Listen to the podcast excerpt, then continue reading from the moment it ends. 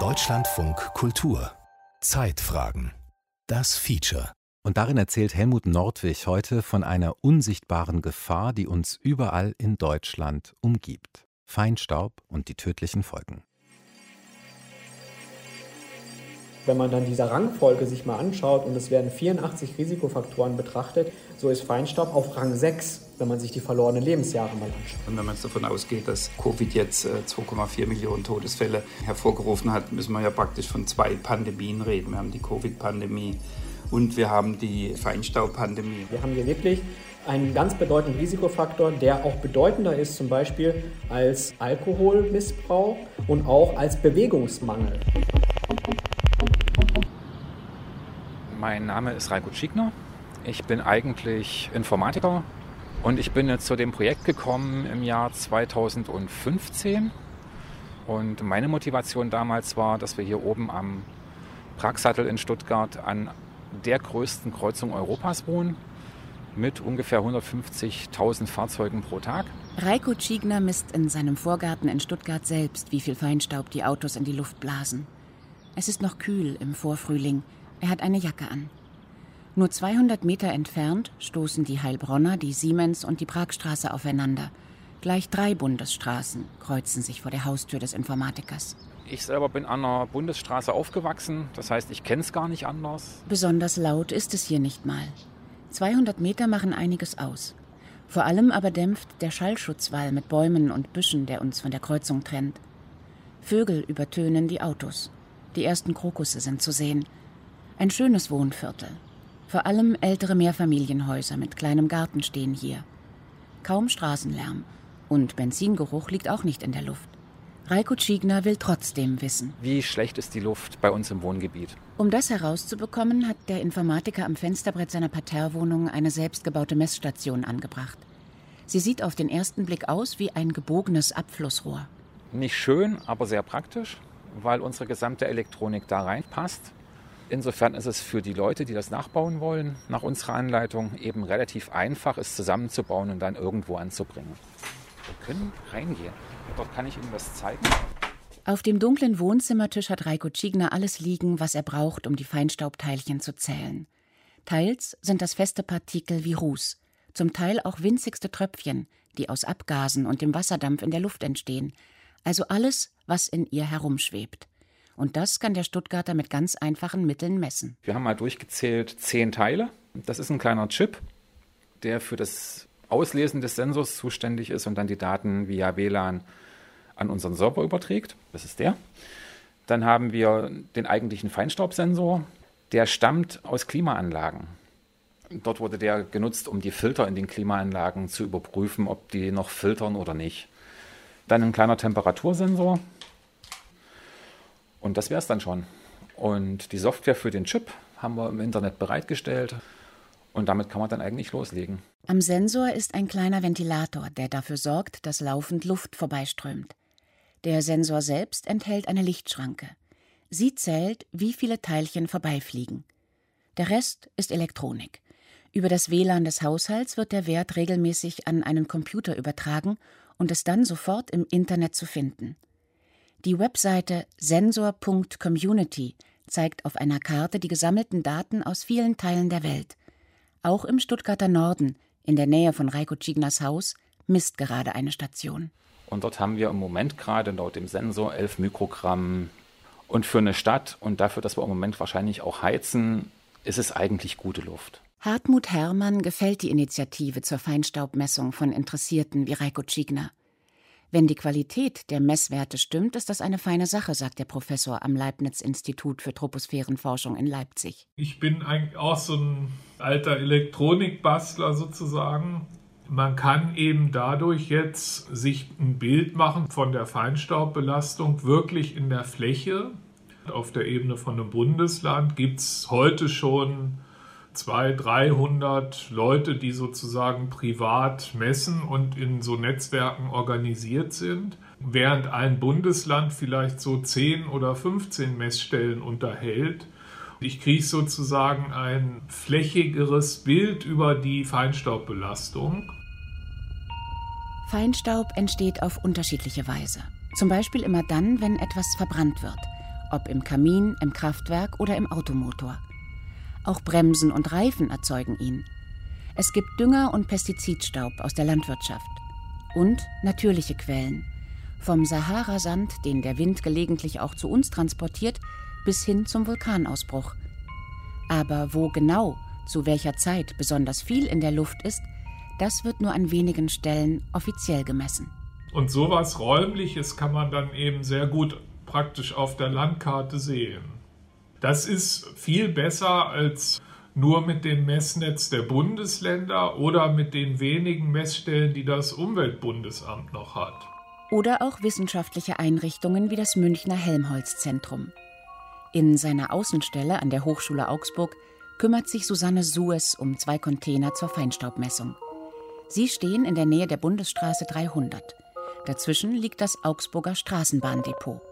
Es ist ja genauso eine Emissionsquelle, wie zum Beispiel, wenn man nah an der Straße ähm, wohnt oder auch irgendwie an dem Bahngleis entlang. Und wir wollen ja wirklich komplett den Standort Augsburg erfassen. Und dadurch, dass man jetzt hier noch relativ frei ist, man hat hier die offene Fläche noch, ist eben halt durch den Luftaustausch schon eine ähm, repräsentative Aussage möglich. In einem der Container stehen jede Menge Messgeräte. Und hier kann man ihn direkt sehen, den Feinstaub. Die Luft wird durch ein weißes Band aus einem Glasfaserfilter gesaugt und auf dem bleiben die winzigen Teilchen hängen. Hier könnte ich auch noch mal kurz aufmachen. Und hier sieht man eben ganz gut, also wenn Sie ein bisschen rausschauen, hier sieht man unterschiedliche Verfärbungen von dem Filter. Und da sieht man eben halt dann die Belastung eben schon auch ganz gut. Susanne Sues zeigt auf einen deutlich sichtbaren grauen Fleck auf dem Filter. Er vermittelt einen Eindruck, wie viel Feinstaub in einer Stunde eingeatmet wird. Nach dieser Zeit wird das Band weitergedreht. So können die Forschenden bestimmen, wann die Feinstaubbelastung wie hoch war. Wenn Sie hier hingucken, da sieht man zum Beispiel, ja, da war jetzt die Konzentration nicht so stark, weil das natürlich auch ein bisschen heller ist. Das war dann wahrscheinlich über die Nachtstunden. Eine andere Messung im zweiten Container bestätigt das. Hier stellt Susanne Sues die Daten von heute auf einem Bildschirm dar. Und dann sieht man hier zum Beispiel schon, okay, in der Früh von 0 Uhr bis 4 Uhr ist es eine schwache Konzentration. Dann haben wir eben so gegen 6 Uhr beziehungsweise vielleicht auch 7 Uhr eine erhöhte Konzentration. Und hier 7 Uhr, das ist so ein Peak. Das könnte zum Beispiel dann ausschlaggebend sein, dass drüben an dem Straßenbahndepot eben dann zum Beispiel mehr Verkehr ist. Natürlich macht sich auch die nahegelegene Bundesstraße bemerkbar. Aber bis 7 Uhr kommen viele Straßenbahnfahrer mit dem Auto zum Depot. Sie rücken mit ihren Zügen aus Außerdem beginnen Wartungsarbeiten. Der Feinstaub, der dabei entsteht, ist bei den Messungen direkt zu sehen, obwohl die Tram eigentlich ein umweltfreundliches Verkehrsmittel ist. Daten aus Berlin zeigen ebenfalls, größere Haltestellen sind Feinstaub-Hotspots. Da sind einmal die Fahrzeuge selbst, Straßenbahnen und dieselbetriebene Busse, die anfahren und bremsen. Vor allem aber lassen sich viele Menschen mit dem Auto zur Haltestelle bringen. Susanne Sues weiß aus eigener Erfahrung, wie dick die Luft dann sein kann. Ich fahre gerne mit dem Fahrrad, ich, ich habe nicht mal ein Auto. Man merkt es ja schon, dass man, wenn man in der Straße entlang fährt, wie das einen belastet. Und ich finde das wirklich interessant, welche gesundheitlichen Auswirkungen das haben und, und da einfach ein Teil mit dabei zu sein und mitwirken zu können, das macht Spaß. Forschende am Münchner Helmholtz-Zentrum werten die Augsburger Daten aus. Annette Peters ist dort Professorin und auch an der Ludwig-Maximilians-Universität in München. An beiden Einrichtungen leitet sie das Institut für Epidemiologie, beschäftigt sich also damit, wie häufig welche Krankheiten in der Bevölkerung auftreten und warum. Ihre Forschungsergebnisse aus mehreren Jahrzehnten fasst sie kurz und bündig zusammen. Feinstaub ist wirklich eine Gefahr für unsere Gesundheit. Er wirkt nicht nur auf die Lunge, in die wir ihn einatmen, sondern auch auf den ganzen Körper. Das hat Annette Peters gemeinsam mit vielen anderen Krankheitsforschern durch Langzeitbeobachtungen herausgefunden. In einer davon werden rund 18.000 Menschen aus Augsburg und Umgebung schon seit 1984 regelmäßig untersucht. Wie ging es ihnen damals und was fehlt ihnen heute? Wie viele haben zum Beispiel inzwischen Diabetes bekommen oder einen Herzinfarkt? Diese Daten können die Wissenschaftlerinnen dann mit weiteren kombinieren. Beim Thema Feinstaub interessiert sie vor allem, Wo wohnen die Studienteilnehmer? Dann charakterisieren wir zum einen die Belastung in Bezug auf Feinstaub am Wohnort und korrelieren diese Belastung am Wohnort mit der Gesundheitshistorie unserer Studienteilnehmer. Dabei ist es natürlich wichtig, dass man mögliche Störfaktoren wie zum Beispiel das Alter, das Geschlecht, die Sozialeinstufungen, aber auch das Übergewicht oder schon vorhandene Erkrankungen mit einbezieht. Und eben auch die laufenden Feinstaubmessungen in Augsburg. Die Schwebeteilchen in der Luft werden dort für die Forschung nach ihrer Größe getrennt erfasst. Fachleute sprechen zum Beispiel von PM10 oder 2,5. PM, das ist die englische Abkürzung für Feinstaub. Und die Zahl steht für Mikrometer, die die Teilchen messen. 10 Mikrometer oder 10 μ das ist etwa ein Fünftel der Breite eines Haars. Das ist der grobe Anteil des Feinstaubs. Er lagert sich beim Einatmen in den Lungenbläschen ab. Dort versucht unser Immunsystem, den Feinstaub abzuwehren und wir haben da Fresszellen, die ihn aufnehmen können. Diese Fresszellen eliminieren dadurch den Feinstaub, aber sie werden auch aktiviert und senden Botenstoffe aus und versuchen, den Feinstaub wie ein Bakterium zu bekämpfen. Und dadurch bekämpfen sie eben nicht nur den Feinstaub, sondern schädigen auch unsere Lunge. Lungenentzündungen sind die Folge, eine chronische Bronchitis mit Atemproblemen oder sogar Lungenkrebs. Um das sicher belegen zu können, reichen die 18.000 Menschen aus Augsburg nicht aus. Aber große Studien auf europäischer Ebene haben den Zusammenhang klargemacht. Und sie haben gezeigt, noch feinere Anteile des Staubs wirken sich im Körper ebenfalls verheerend aus, erklärt Thomas Münzel, Leiter der Kardiologie am Uniklinikum Mainz.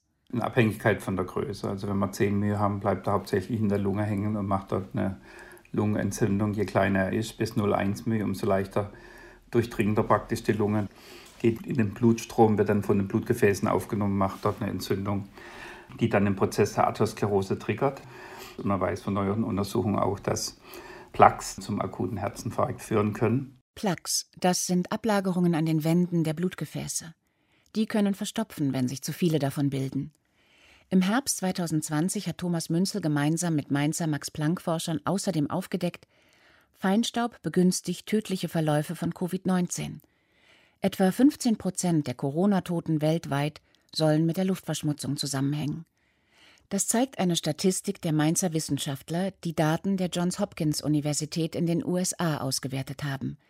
Denn der Feinstaub erleichtert dem Virus das Eindringen in die Zellen. Das heißt, wenn ich eine Situation habe, wo ich viel Feinstaub habe, ist die Wahrscheinlichkeit, wenn ich mit Covid infiziert wäre, dass er intrazellulär gelangt, doch deutlich erhöht. Und dieses Virus gelangt dann in die Zelle. Im Endeffekt macht dort massive Entzündungsreaktionen, die ablaufen, die zu einer Herzmuskelentzündung führen kann, zu Herzrhythmusstörungen, aber auch akut Herzinfarkte triggern können. Doch auch ohne das Coronavirus sind die winzigen Schwebeteilchen für unseren Körper gefährlich. Mindestens die Hälfte der Krankheiten durch Feinstaub betreffen das Herz oder den Kreislauf, sagt der Mainzer Kardiologe. Auch bei Fettzellen führt er zu Entzündungen. Mehr Diabetesfälle sind die Folge. Das hat Annette Peters herausgefunden.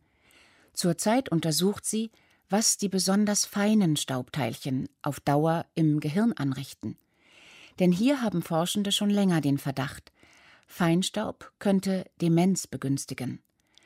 Annette Peters will neue Daten einer bundesweiten Gesundheitsstudie auswerten, bei der MRT-Bilder von den Gehirnen der Probandinnen und Probanden gemacht wurden. Weil wir da eben zum ersten Mal in Deutschland 10.000 und mehr Aufnahmen gemacht haben und da genau feststellen können, wie wirkt denn der Feinstaub? Wirkt er zum Beispiel über diese Entzündungsmechanismen oder sind es möglicherweise die ultrafeinen Partikel, die den Riechnerv hochwandern können und damit an einer sehr umschriebenen Stelle im Gehirn dann möglicherweise auftreten können.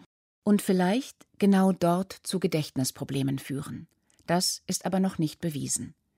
Anders ist es bei Herzinfarkten und schweren Lungenkrankheiten. Hier ist der Zusammenhang zum Feinstaub ganz eindeutig belegt. Forschende können sogar bestimmen, wie viele Todesfälle er verursacht. Dietrich Plass vom Umweltbundesamt ist Spezialist für solche Rechnungen. Wenn wir uns mal die Ergebnisse anschauen, und ich habe Ihnen hier ein paar Ergebnisse aus der 2019er Aktualisierung mitgebracht, dass ca. 4,1 Millionen Todesfälle weltweit auf Feinstaub in der Außenluft zurückzuführen sind. Wenn wir das runterbrechen auf die EU-Mitgliedsländer, so sind wir bei ca. 184.000. Und wenn wir das dann noch weiter runterbrechen auf Deutschland, sind es 27.000 Todesfälle. Die Feinstaubbelastung als unsichtbare Pandemie. Allein in Deutschland rafft sie Jahr für Jahr ungefähr die Bevölkerung von Garmisch-Partenkirchen dahin. Um das sagen zu können, nehmen die Statistiker Fallzahlen von Krankheiten, die von den Schwebeteilchen mit verursacht werden. Und sie legen über diese Daten Landkarten, die die Messwerte von Feinstaub anzeigen. Zuletzt versuchen sie, alle störenden Faktoren herauszurechnen, zum Beispiel wie viele Menschen rauchen oder eine Krankheit haben, die mit Feinstaub nichts zu tun hat. Eine gewisse Ungenauigkeit von Todesfällen durch Feinstaub lässt sich dabei nicht vermeiden. Immer circa, das ist immer ganz wichtig, denn natürlich können wir das nicht auf die Kommazahl genau berechnen. Das sind ja relativ grobe Modelle, die auch ein gewisses Unsicherheitsintervall beinhalten. Also die sind jetzt nicht auf dem Punkt genau. Und wichtig ist immer, und das ist das, was wir eigentlich fast immer dazu sagen, ja, also ganz zentral, wenn man sich solche Ergebnisse zur Krankheitslast betrachtet, dann haben die einen Zweck. Und der Zweck ist der Vergleich, sei es über die Zeit, sei es zwischen Ländern, zwischen den Geschlechtern. Was wir verhindern wollen, ist tatsächlich, dass diese Zahlen isoliert betrachtet werden. Denn es gibt noch ein Problem für die Statistik. Mit der Luft atmen wir nicht nur Feinstaub ein, sondern auch andere Schadstoffe, etwa Stickoxide aus den Autoabgasen oder Ozon, das sich in warmen Sommern bildet. Auch diese Faktoren versuchen die Fachleute so gut es geht zu berücksichtigen. Manche Aussagen klingen spektakulär etwa dass uns die winzigen Staubpartikel im Schnitt ein halbes Lebensjahr kosten. Aber viel aussagekräftiger und eindeutiger belegt sind Vergleiche wie diese.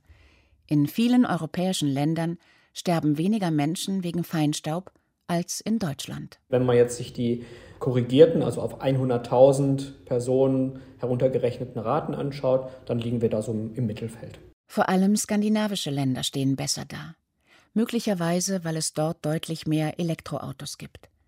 Und auch ein anderer Vergleich zeigt etwas Interessantes. Der, wie sich Todesfälle und Krankheiten, die mit Feinstaub zusammenhängen, im Laufe der Zeit entwickelt haben. Und daher ist es so, dass der Trend tatsächlich dahin geht, dass die Krankheitslast weniger wird. Aber wir sehen, dass wir so einen Stagnationseffekt haben. Also in den letzten drei, vier Jahren ist der Rückgang der Krankheitslast nicht mehr so, wie wir ihn vorher beobachtet haben. Wir haben natürlich viele Maßnahmen gehabt, die dazu geführt haben, dass die Belastung mit Feinstaub zurückgegangen ist. Aber wir lassen nicht ab zu sagen, dass auch hier weitere Maßnahmen ergriffen werden müssen. Denn wenn Sie sich zum Beispiel die aktuellen EU-Grenzwerte ansehen, für Feinstaub, insbesondere für die kleineren Partikel, also PM2,5, da sind die WHO-Empfehlungen deutlich niedriger als die EU-Grenzwerte. Also da ist noch viel Potenzial, was man noch machen kann, um entsprechend die Krankheitslast weiter zu reduzieren.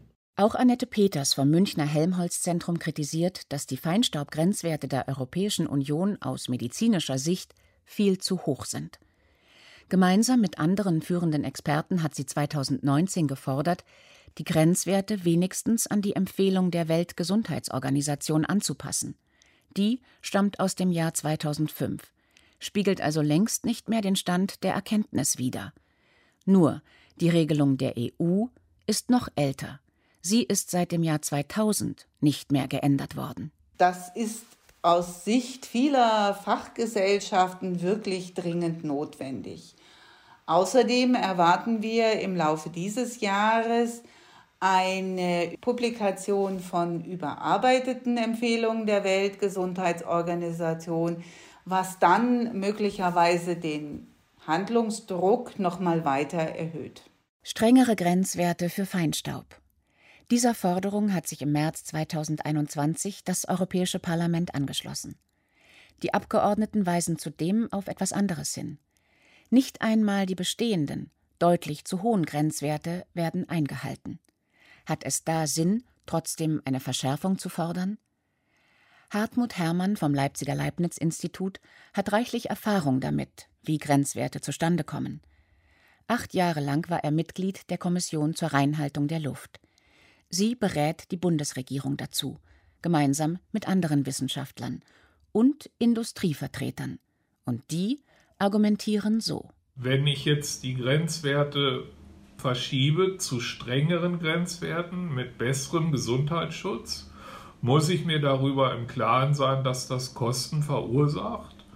Und die wären natürlich enorm. Und da wird natürlich dann gesagt, ja, können wir uns das sozusagen ökonomisch wirklich leisten. Und ehrlich gesagt werden am Gesundheitsschutz auch dann aus ökonomischen Gesichtspunkten heraus Abstriche gemacht. Das erinnert an die Corona-Pandemie. Auch da waren Wissenschaftler immer wieder einig, dass strengere Maßnahmen zum Gesundheitsschutz nötig gewesen wären.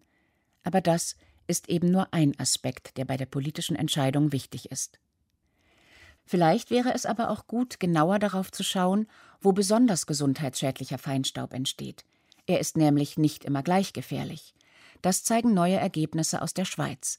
Kaspar Rudolf Dellenbach hat am Paul-Scherrer-Institut in Villingen, westlich des Bodensees, untersucht, welche Feinstäube der Gesundheit besonders zusetzen. Und da haben wir herausgefunden, dass hauptsächlich der Bremsabrieb aus dem Straßenverkehr wichtig ist, also große Partikel, und auf der anderen Seite ähm, sekundäre Aerosole, die sich in der Luft bilden. Und da haben wir herausgefunden, dass hauptsächlich die menschgemachten Emissionen wichtig sind. Sie stammen zum Beispiel aus Kaminöfen. Wird dort Holz verbrannt, entstehen auch organische Gase. Sie lagern sich später in der Luft mit Wasserdampf zu Aerosolteilchen zusammen. Diese Teilchen sind relativ klein, die reisen relativ weit. Das heißt, man müsste auf größeren Skalen Maßnahmen treffen. Und da bieten sich durchaus die Holzfeuerungen in den Häusern der Leute an, weil das ist ein Großteil der Emissionen, die wirklich dann auch diese anthropogenen organischen Aerosole ausmacht. Wenn im Winter Rauch aus Schornsteinen von Kaminöfen qualmt, ist das also besonders ungesund. Etwa 11 Millionen solcher Holzöfen gibt es in Deutschland. Anfang 2021 mussten die älteren stillgelegt oder nachgerüstet werden, allerdings nur solche, die mindestens 26 Jahre alt waren. Außerdem kritisieren Expertinnen und Experten, etwa vom Umweltbundesamt, die jetzt noch erlaubte Feinstaubmenge ist bei Kaminöfen immer noch viel zu hoch. Das sagt auch Hartmut Herrmann. Und das wäre eine Aufgabe für die Zukunft, dass man die Emissionen von organischen Vorläufern so gut wie möglich auch unterbindet. Und wo kann man mit Maßnahmen am besten eingreifen? Immer an der Quelle. Gleiches gilt beim Abrieb der Bremsen von Autos und Bahnen. An Straßenkreuzungen und U-Bahnhöfen entsteht besonders viel gesundheitsschädlicher Feinstaub. Technisch ist es möglich, ihn direkt an den Bremsen abzusaugen und zu filtern. Aber auch das ist eine Kostenfrage, genau wie Filter für den Quecksilberfeinstaub aus Kohlekraftwerken. Da geht es weltweit immerhin um 10.000 Tonnen pro Jahr. Ich habe es eben im Januar selber erlebt, wo ich in einer Anhörung des Umweltausschusses war. Es gibt technische Verfahren, wie man jetzt die Quecksilberemission aus dem Kohlekraftwerk vermindern kann, indem man zum Beispiel bei der Verbrennung Aktivkohle zusetzt, das Quecksilber daran bindet und das gebundene Quecksilber mit der Aktivkohle abfiltriert. Das ist ein Verfahren, was in den USA eingesetzt wird, wo es aber hier jetzt in Deutschland hieß, das wäre sehr aufwendig und würde eben sehr große Kosten verursachen für die Laufzeit der Kohlekraftwerke, die wir noch haben. Den Feinstaub direkt an der Quelle einzufangen. Das ist am effektivsten. Oft gibt es technische Möglichkeiten, aber sie sind schwer durchsetzbar. Einige Kommunen und Unternehmen setzen deshalb auf die zweitbeste Lösung, die winzigen Teilchen aus der Umgebungsluft zu filtern. Das geschieht in einem Gewerbegebiet von Erding in der Nähe des Münchner Flughafens. Das ist auch sicherlich vom Einzugsgebiet auch sehr belebt hier und sehr viel Verkehr, auch viele Privatleute. Was wir auch bei der Einweihung hier gesehen hatten, dass das auch sehr gern genutzt wird von Besuchern in diesem Shoppingpark als Ruhezone sozusagen. Erzählt Andreas Rickert vom Logistikunternehmen GLS, das in Erding ein großes Paketzentrum betreibt. Seine Firma hat einen sogenannten City Tree gesponsert, der neben dem Parkplatz eines belebten Einkaufszentrums steht. Auf den ersten Blick ein Kubus aus hölzernen Lamellen, drei Meter hoch. Rundherum sind Sitzgelegenheiten angebracht. Gerade lässt sich ein älterer Mann mit einigen Plastiktüten in der Hand nieder. Wir fanden das Projekt grundsätzlich sehr interessant, um auch hier lokal an Erding auch ein Stück was zurückzugeben, ne, was wir eben auch durch Lkw-Verkehr und so weiter auch produzieren. Denn hinter der Holzfassade des City Tree verbirgt sich ein Feinstaubfilter. Lebende Moosteppiche. Peter Sänger ist Geschäftsführer der Berliner Herstellerfirma Green City Solutions. Ich habe Gartenbau studiert in Dresden und bin dort dann etwas intensiver mit den Moosen in Berührung gekommen, auf der Suche nach Pflanzen, die sich eben eignen für die Klärung von Stoffen. Und das kann Wasser sein, das kann eben auch die Luft sein. Und bin da tatsächlich drauf gekommen, weil mein Großvater, der im Bergbau tätig war, mir erzählt hat, dass es Moose schon seit langer, langer Zeit im Stollen gibt, die Schwermetallkonzentrationen detektieren. Und diese Schwermetalle dann aufnehmen. Die Überlegung, wenn Moos Schwermetalle filtert, dann kann es vielleicht auch Feinstaub aus der Luft entfernen. Es gibt auch universitäre Forschung zu den Moosen, schon seit Jahrzehnten. In Südkorea, auch in Deutschland, in Schweden. Und immer wieder wurde bestätigt, dass Moose sehr viel Partikel im Vergleich zu ihrer eigenen Masse sozusagen aufnehmen können, wenn man das richtig anstellt. Und das war so der erste Anstupsstein, genauer reinzuschauen, selbst zu testen und auszuprobieren, ob sich die Moose wirklich als eine Art technisches Filtermaterial benutzen ließen. Entstanden ist eine Kombination aus Biologie und Hightech. Das Moos wird im Gewächshaus vorgezüchtet und dann senkrecht im City Tree eingespannt. Ein Ventilator führt die feinstaubbelastete Luft an insgesamt 30 Sensoren vorbei. Sie schicken ihre Daten direkt an den Betreiber. Der kann so laufend überwachen, wie es dem Moos gerade geht. Gemeinsam mit dem Leipziger Institut für Troposphärenforschung haben die Entwickler ausgewertet, wie viel Feinstaub der City Tree zurückhält. Das ist beim Feinstaub immer etwas abhängig von den Größen der Partikel, aber im Durchschnitt können wir bis zu 82 Prozent filtern. Und das ist für einen biologischen Mechanismus einfach eine Menge. Das wurde uns sehr lange nicht zugetraut und ich bin sehr glücklich darüber, dass wir das lückenlos nachweisen können und auch im Feld immer wieder evaluieren. Gereinigt wird nach Angaben des Herstellers pro Stunde so viel Luft wie 7000 Menschen einatmen. Es geht hier also keineswegs um Peanuts. Das Moos hält den Feinstaub zunächst fest wie ein Filter. Was dann damit passiert, hängt von seiner chemischen Zusammensetzung ab. Etwa 70 Prozent, teilweise 80 Prozent davon sind Salzverbindungen. Die sind quasi ein Dünger für die Moose. Salze dienen, wenn sie aufgespalten sind, dem Zellaufbau. Wir sehen dort auch verschiedene Ammoniumverbindungen, also letztendlich Stickstoffdünger, der fein ist, der für die Moose gut verwendbar ist. Es gibt andere Stoffe, vor allen Dingen organischer Herkunft. Dort wird vermutet, dass ein biologischer Film auf den Moosen hilft, diese organischen Verbindungen aufzuspalten und dann durchs Moos aufgenommen zu werden. Und dann gibt es noch Elemente, die wahrscheinlich nicht abgebaut werden. Vor allem Schwermetalle. Deshalb wird das Moos von Zeit zu Zeit ausgetauscht. In einigen Kommunen hat sich der City Tree bereits bewährt. Für die Helmholtz-Forscherin Annette Peters sind solche Maßnahmen wichtig. Aber sie allein werden nicht ausreichen, sagt sie. Es sind in der Tat weitgehende Maßnahmen und ein Umbau unserer Mobilität und unserer Energieversorgung notwendig. Wir brauchen einen Umstieg auf erneuerbare Energien, um sowohl die Klimaziele zu erreichen als auch unsere Luft deutlich zu verbessern. Aber das Gute aus meiner Sicht ist, dass wir da wirklich Chancen haben, weil es eben Win-Win-Situationen sind, wenn wir Maßnahmen ergreifen, die wesentlich zu der Erreichung der Klimaziele beitragen.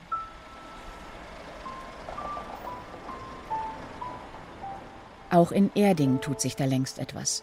Jeder zehnte Bewohner wird von einem Geothermiekraftwerk mit Wärme versorgt.